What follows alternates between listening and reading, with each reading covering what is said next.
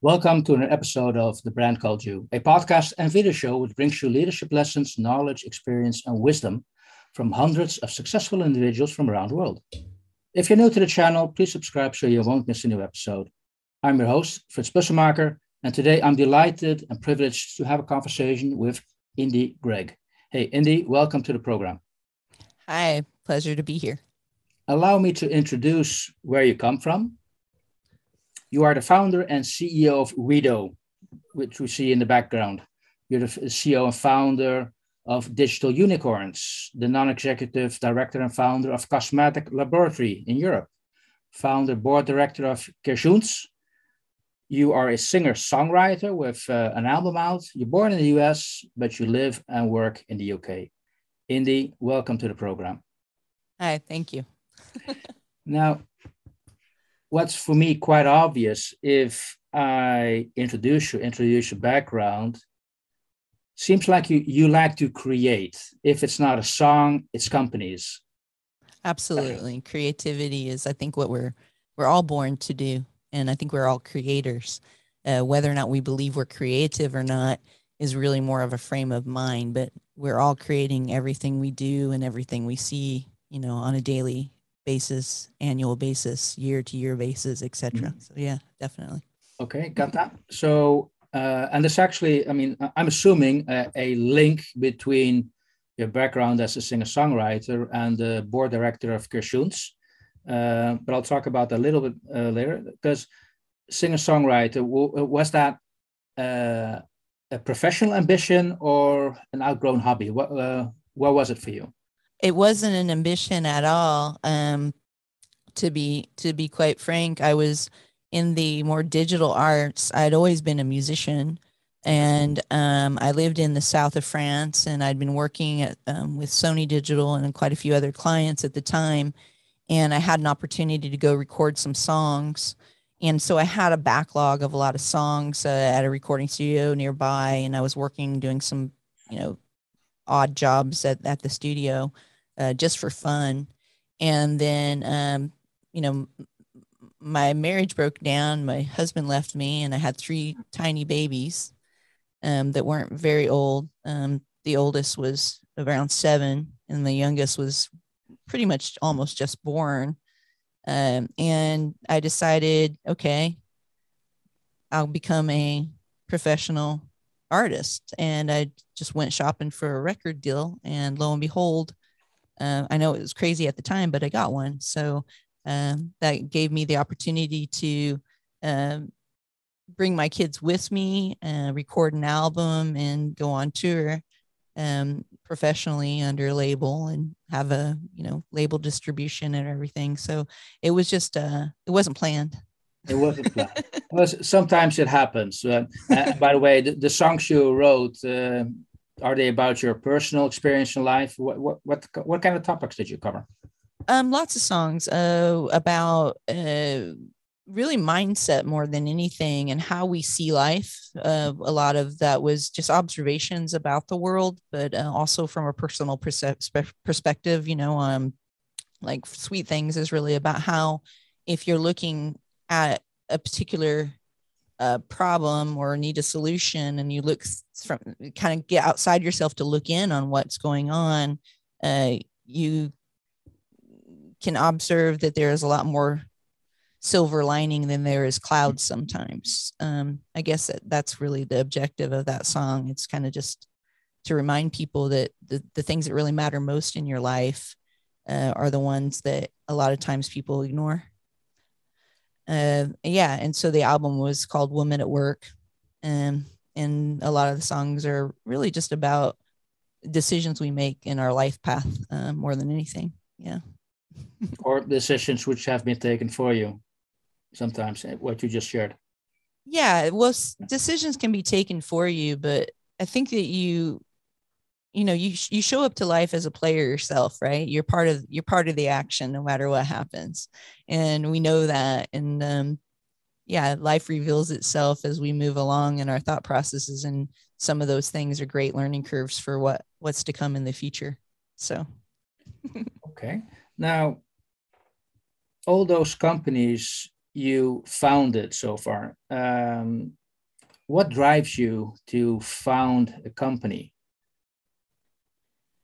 Hmm, I think it's more based on being able to help people um, and, and usually the knock-on effect of how how what a product or service can do to help those people help more people. So, for example, uh, with Kerchoonz, there was a real problem in the music industry. So yeah. the the intention was to create an environment for the artists themselves where they could take charge of their uh, craft and and be able to do deals uh, during a period when the record industry was collapsing. Um, with Cosmetic Lab- Laboratory of, of Europe, it was to enable professionals to be able to have access to a particular set of goods, which were nail polish, in order for them to serve their clients. So it was a B2B play.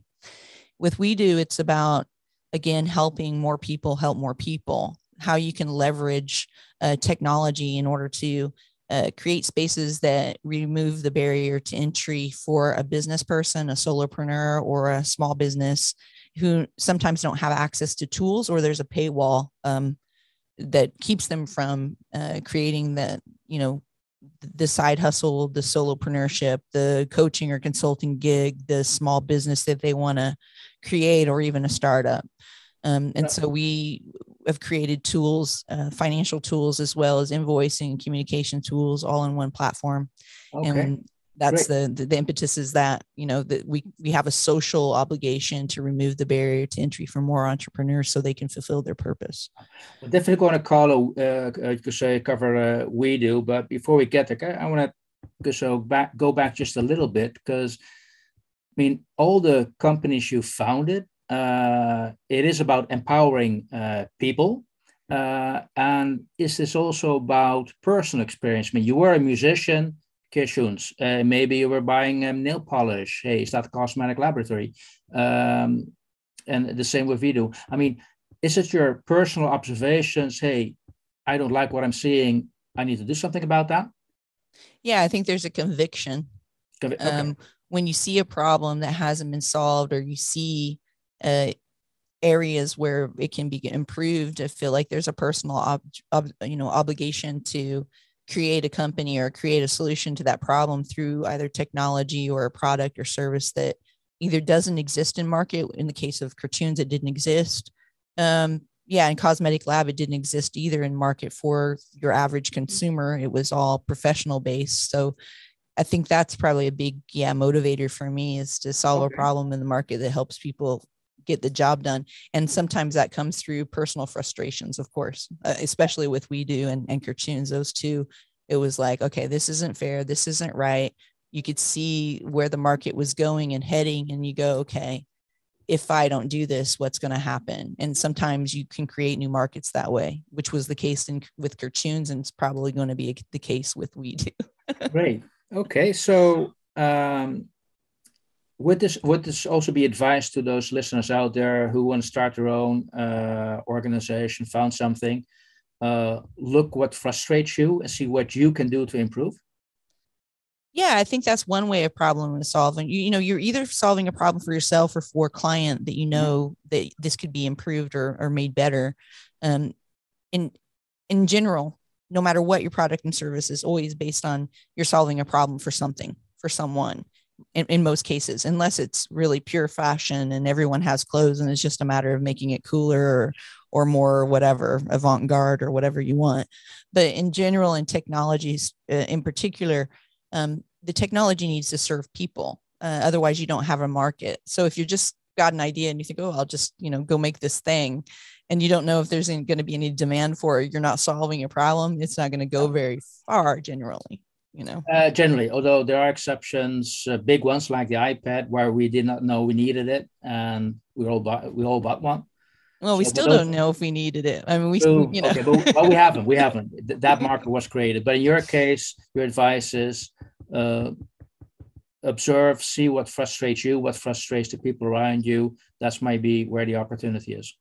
Sometimes there's yeah i think sometimes there's an opportunity there. There's also opportunities for innovation of course uh, especially in uh, digital spaces, uh, when you can kind of see where you can better a product or community you know it does it could be a problem that's already solved but you can make it a lot better through a new technology for example 3d 3d technology or i don't know holograms or or whatever that future forward innovation might be yeah. Okay. Now trips to space yeah. you know. Yeah yeah that's great. Now now it's time to move to we WeDo because that, that's not just uh, an app on a phone well it is a, a, just an app on a phone but it's not just an app uh, in the sense uh, first of all maybe explain uh, exactly what does WeDo offer. Absolutely. So uh, we offer we offer get, to give you back your time your money and your heartache more than anything uh, really to be able to remove a barrier for people. So we allow video and audio spaces that you can um, broadcast to up to a million people per mm-hmm. channel. We call them alleys. Uh, you can do one to ones and take an instant payment. You can sell tickets. You can send invoices, and we issue you a debit card so you can also do your banking processing with us. Uh, you can pay your clients and, uh, or sorry, your your your uh, employees or your contractors through it, and we automate the contracting procedure and the invoicing. So you can basically do just about everything you can do on a social media uh, site mm-hmm. uh, and take instant payments through it on demand in real time. Now, what is fascinating about this initiative, there was you started this right in the middle of the pandemic in 2020. Yeah. Everybody was at home. We could not get together. So was this just you sitting in your home and say, look, I need to do something. Uh, and then when you do that, how do you find people around you when everybody's stuck at home? yeah, I, I guess, I guess for me, the initial thought process of this happened in 2019 and I'd already started to iterate uh, in, to some extent, but yeah. my mind was more geared towards the events market than it was actually solving a problem for the independent solo solopreneur or the freelancer or you know what have you along about march of 2020 when i realized we'd be in lockdown i thought right now this j curve that i've been watching of the yeah. gig economy is going to go shooting straight up it's it's inevitable and then the market's so big that you need you know we're going to need a lot of support for it so mm-hmm. that's when um the the development phase began in terms of iterating the ideas, making sure the model made sense and and moving it forward. And so I had a pal that I'd worked uh, worked with on a, a, project prior, who happened to be the first CFO of PayPal, mm-hmm. and uh, he said, "I'm in. I'll come on board."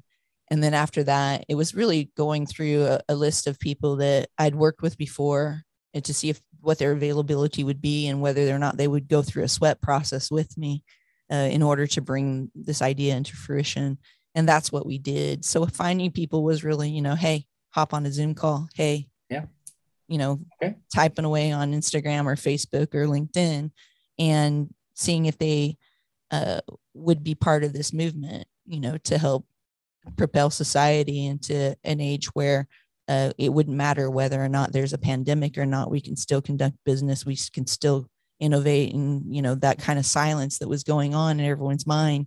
Um, a project like this kept their minds busy. So the fear factor was was put to the corner while the rest of the world was glued to their television to see how many people were dying of covid and what the solution would be. We thought we'll just get busy and work in isolation ourselves and created a kind of a community around the idea uh, and a team formed and we now we have uh, 25 people uh, fast forward two years working uh, on the project with us uh, plus an exterior kind of family of advisors and coaches and a board and um, whatnot. So we've we've grown quite a bit since then. Well uh, congratulations there starting this in uh, 2020 to get there. Now, um, could you estimate a percentage how many people you uh, approached, accepted a I'm in, and who said no, uh, I find this too scary? Actually, I can't think of anyone who said no uh, at why, that time. Do you have an idea why that is? Uh, I I think probably approaching people that trust Uh, we've worked together before. Um, there's trust there. Uh, they were in a position in their lives or in their career where this is a, a thing they were looking for. And I think also some of it might just be fate because some of it's unexplainable. I think sometimes it's energy more than anything else. You don't you don't have all the answers to the questions, but once you take decisions, things start to come into fruition. They start to grow, okay. I guess. and then um, around this uh, issue of trust, uh, do people trust the idea or do people trust you as a person? I think there's a combination of both. I think that uh, when you formed relationships in the past and you've had uh, respect for one another or work together on a day-to-day basis there's an automatic trust that that comes from that from the experience of knowing hey i know this animal i'm working with yeah. i know who this person is i know i've worked with them before they've we've we've had a relationship or a friendship or a, a, an encounter uh, from a work point of view in the past and that helps a lot in choosing okay. the right personalities even to put into a group together to, in order okay. to innovate so and uh, do you have any idea or no, no, can you uh, put in words what you need to do to gain somebody's trust. How does it look like? I think show up when you say you're going to do what you do what you say you're going to do. Um, consistency's a big part of that. Um, being a someone that is reliable, mm-hmm. you know, and, and communicative and a listener who understands uh, and respects the other person's point of view. I think all of those things are extraordinarily important uh, when you're choosing people both on your team and then how you act in a leadership role yourself. Okay. And do you get coached, by the way, by people? Do you have a sounding board? Like I, would like to discuss with people what I what my next step's going to be, or some brainstorm on ideas. Absolutely, I do that with uh, our board members. I do that with um, my personal coach, uh, who's uh, he's really a scale up coach, but I talk to him anyway to bounce mm-hmm. off even early stage yeah. ideas. Um, and then yeah, I have a board of advisors, and they each have uh, skills that are very diverse from each, from one and one to the other, uh, which means that I can tap into knowledge when I need to. That is always helpful. And it's the same with the team. None of us look alike. None of us have the same skill sets. We fill uh, various skill sets, and we're different than each other. In fact, we're so different in terms of race, color, religion, creed, and and and, and sex. And there's a, a massive diversification in this team. And I think if you're going to solve problems for the world, you need to have the world in the team solving those problems with you. So when you built your team, this was a very conscious effort to have that inclusive approach. Absolutely. Got that. Now, I also saw that uh, only 2% of the women get investments, but you managed to break through the glass ceiling. Uh, any idea why you succeeded where a lot of those other great women fail? Any idea? I don't know actually. I think it's persistence more than anything. Um, you're going to get a lot of no's in life in general, yeah. And there's some uh, there's some bits uh, in life, parts of life where it's easier for women, for sure, and there's some areas of life which are more difficult. And women in technology, happens to be one of the more difficult ones. But it's really difficult for everyone who goes out to raise capital, and especially during a recession or a, a period like COVID, uh, where there's a lot of uncertainty. It's especially difficult. So you have to prepare your mind to break through all of the no's until you find the yes. And you always have to consider it's the next meeting, I'll get a yes. Then it's the next meeting. And don't rest on the idea that, oh, that was a disappointment brush it off, go to the next one, go to the next one. And it's really a, a numbers game to find people who align with you. In some cases, you may be lucky. In our case, the first investor uh, who was a pre seed investor, the first person I even talked to about the project invested. Actually, the first two people I talked to about the project invested when it, when it came time to uh, raise investment. I also think that first time founders make a very um, common mistake of asking for money too early before the idea is fleshed out and before there is some form of traction. And by traction, it doesn't mean you have to have thousands of people in a wait list. It doesn't mean you have to have the full uh, app built or the product completely done. But what you do need to have is a good plan, uh, a good, uh, a reasonable um, set of you know dates where you're going to hit certain goals, and an understanding of how you're going to return that money to the investor in the future.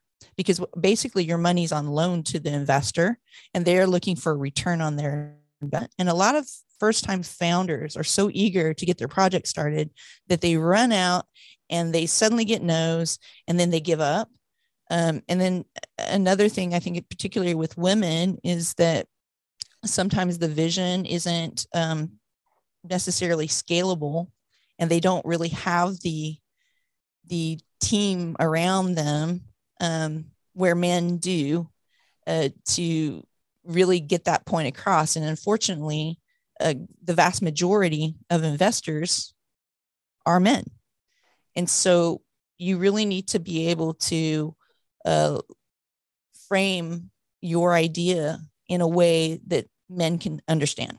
Yeah. Right. Um, and women communicate differently than men. So uh, there there may be some some connection there. And the third thing is there are less women actually going out to raise funds at the moment in general, and we don't have the 30 or 40 years of experience uh, doing that, especially in technology. So there's probably several reasons. It's not just a gender gap issue or that there's some sort of misogyny going on, or you know, it's yeah, no, there are practical reasons that yeah. for for the percentages being so low. But do you see it changing for the better? I see it changing a lot. I see a lot more women uh, in technology. I see uh, the next generation, a lot more women involved in product and development, a lot more women who are involved in innovation and technology and the the the, the businesses that scale. Um, you know, besides uh, sewing and fashion and art and music and these things that a lot of women were funneled into in the past, that's changing dramatically. So we'll see a lot more balance, I think, in these in these. Uh, yeah, let, let's hope so. Now, yeah. I've also noticed moving on that you actually got a lot of free publicity interviews with Forbes, CNN, NBC um, on WeDo. Uh, how did you manage that? Um, well, we started very early. So in 2020, we started putting out um, blogs and talks and uh, getting posts on various social media and creating those posts and building up a presence. Um, some of that comes through um, people we know, connections. Some of it comes through PR uh, agency. A lot of it is putting as many press releases out, out as we could to, to get our news across to people. Um, and uh, part of that's probably from track, track record from the team itself. Um, Forbes uh, has uh, given me the opportunity to be part of their council. So I'm part of the Forbes Technology Council, uh, which is helpful because I can, you that know, helpful, contribute yes. that yeah. way. Uh, but you know, paying attention and uh, getting the message out to the right people and helping helping actually the journalists because journalists i think this is something about pr that's a good trick for people every founder should know this and every ceo should know this and that magazines and newspapers and radio shows and hosts and television shows and hosts they all need something right? Which yeah. is called content. And so if you're able to answer questions for journalists, and um, like Twitter, there's a PR thread, there's loads of places where you can put in journal requests. Um, it, you can help them fill up that content. So they need you as bad as you need them. In fact, I would argue they need us worse than, you know, so uh, that's actually a very good uh, lesson to share with the audience indeed um, how you approach them help them do their work and you probably uh, get what you want. Absolutely. Now, now, i understand you run your company remotely and you allow your employees to be autonomous. You, you don't want to be a manager. So two questions here. How do you align people and how do you get them motivated Well, I look for people who are self starters in the first place, so they're really passionate about what they do and they're very eager yeah. to get out there and do that. So that's a that's a really in a remote team that's really important. Um, another thing we do are daily stand ups. So five ten minutes, have a coffee together, talk about what we're going to yeah. do. At, you know, at the beginning of the day, if you've got a problem, you know, talk yeah. to the person in your team that, that can answer that problem and communicate. You know, throughout the day, and then by the end of the day, did you meet your goal? By the next morning, this is what I'm doing today. And you can move the ball forward that way. Um, people are more motivated than you think uh, when it comes to, sorry, I'm killing a call. Yeah. um, people are more motivated than you think if they're put in a situation where they feel empowered and they have responsibilities and they're accountable. So uh, it makes it easy if you set a goal and they want to reach their goal and they're motivated to do so, and then you celebrate it. Um, so, that's another thing. Okay. Uh, so this is your vision of the future of work. I mean, is is WeDo an example how how you think work is going to be uh, developed in the future?